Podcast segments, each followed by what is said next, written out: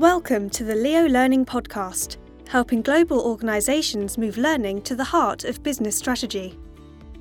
Find us at leolearning.com. Today, we have Programme Manager Sophie Ryde and Content and Press Specialist Jared Orlin talking about blended learning programmes for retail organisations.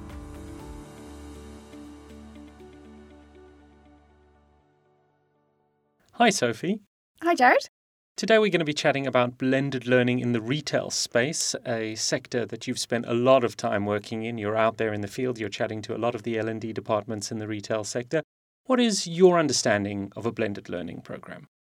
So I think blended learning in its best format is getting the best of all worlds. It's kind of incorporating a magic recipe of different ways to present content and making it into a program that's effective for the solution that you want to achieve. So I think it's kind of finding the best methods to get your point across and to get the learning across to the learners. Um, and doing that in a way that works for the sort of content matter that you want to convey. So I think depending on the content matter that you're looking at could very much determine what blend that looks like. So blends could look very different for very different sort of learning objectives within an organisation. And what I'm tending to find when I'm, I'm speaking to retail organisations in, in my role at Leo is that it's finding the definition of what blended learning could be for those organisations and then helping them find solutions that fit that. Right, because a traditional definition of blended learning would be face to face training coupled with some digital or e learning. Is there any difference for the retail sector? Again, I think it's it's it's one of those that's quite similar across all sectors. I wouldn't say that it's specific necessarily to the retail sector. Okay. But I do think there are some considerations that we have to have when we're thinking about retail and thinking about the constraints of a retail organisation and the particular way that retail operates. Um, so I do think it's more than just face to face and digital. I think there are an awful lot of elements these days that we can leverage. So there's podcasts, there's internet forums, virtual classrooms, videos, games, all those kind of things that you can add into a blend that makes it super practical. Okay, let's dive into that a little bit more. If you're a retail organization, you've obviously got all sorts of disparate workers all over the country, uh, sometimes different countries across the world on different time zones. How could a blended learning solution help them? So I think blends are perfect for retail, um, and I think it's perhaps something that needs to be done more of. it's it's kind of become a buzzword again. It was a buzzword a little while ago, and yeah. then kind of went off the boil and has come back. But I think blends work particularly well in retail due to the disparate workforce that you have. Um, so again, if there are sort of little bite-sized pieces of content that could be delivered via a mobile device, for instance, you're getting that information straight into the hands of the people that need it most. Um, so you know, someone on the shop floor who's perhaps rotated, who you know comes off and on, you've got a lot of people that you need to get that content to. So actually giving it to them in a way that works best for them, and so straight into their hands via a mobile phone or a tablet is super effective. So that could be anything from sort of a bite-sized piece of learning, so a piece of e-learning. It could be a podcast, it could be a video that somebody's watching around kind of product knowledge or kind of selling techniques that then allow them to use that information when they're directly on the shop floor. Um, so I think blends they're definitely something that kind of the retail environment can harness and, and sort of maximize the, the sort of effectiveness of it, I think. What's working in a blend? What have you seen as a good example?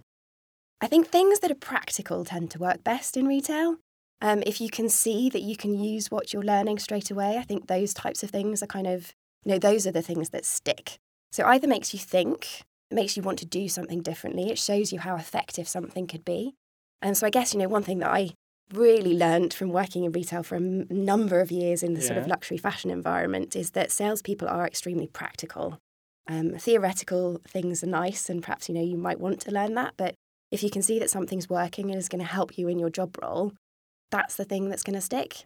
So it's those types of things that actually, if somebody can see that they can actively use it and it's going to help them do their job role more effectively, I think those types of things are the things that stick.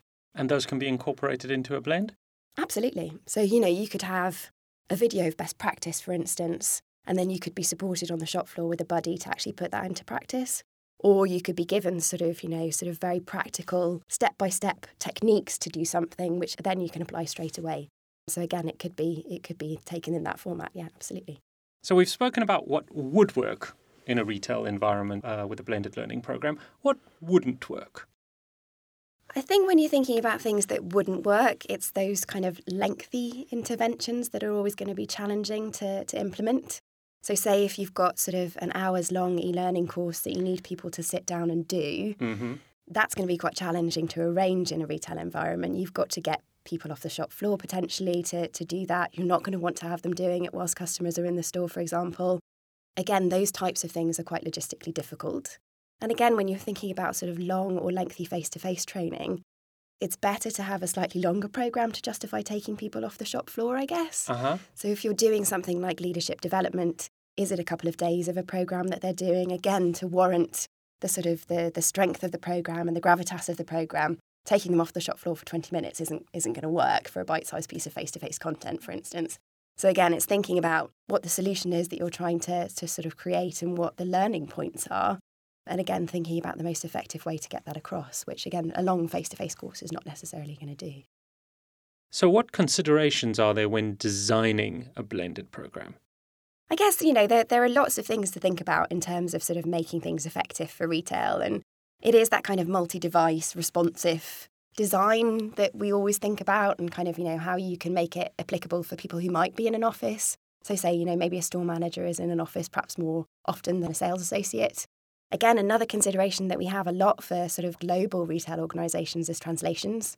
Um, so, again, making sure that it's easily translatable, whether that's sort of authoring tool choice or sort of the, the words that we're using, again, making sure that it's that flexible um, and also that we're localising it for sort of local populations too. So, again, that's a consideration that we need to factor in. Yeah, very important for a global retail organisation. Yeah, and I guess, you know, it goes above and beyond even the responsive design. It's it's a lot of what we're doing for retail at the moment is mobile first.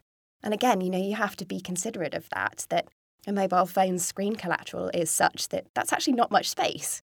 So again, you need to be thinking about the words you're using and, and sort of making sure that all of the words that are on the page are valid and sort of, you know, there for mm. a reason rather than sort of writing lengthy sentences for, for people to read because they're not going to be doing that on a mobile phone. So is taking a micro learning approach to the content very important, would you say? Yeah, I think it is important because again, I think then it gives you access to content that's suitable as and when you need it. So you can pick it up. And I guess where we perhaps need to get to and where it would be good to get to is that more pull approach from from sort of learners in the retail organisation. So rather than having to push content to them, they're actively looking for it.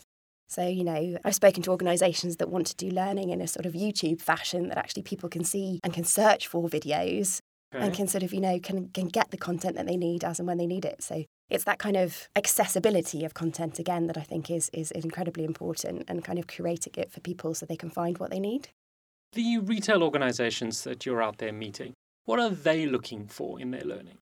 Um, effect return on investment, so effectiveness. Okay, very important.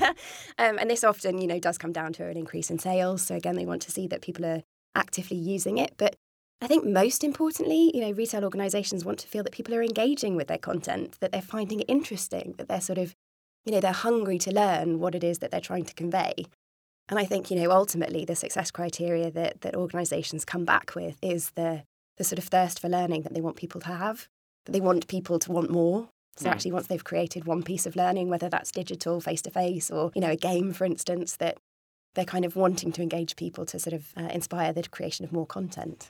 If people want to know more about blended learning, there is a Leo ebook on blended learning, why it works and why it can work for you, which is available on the resources section of leolearning.com.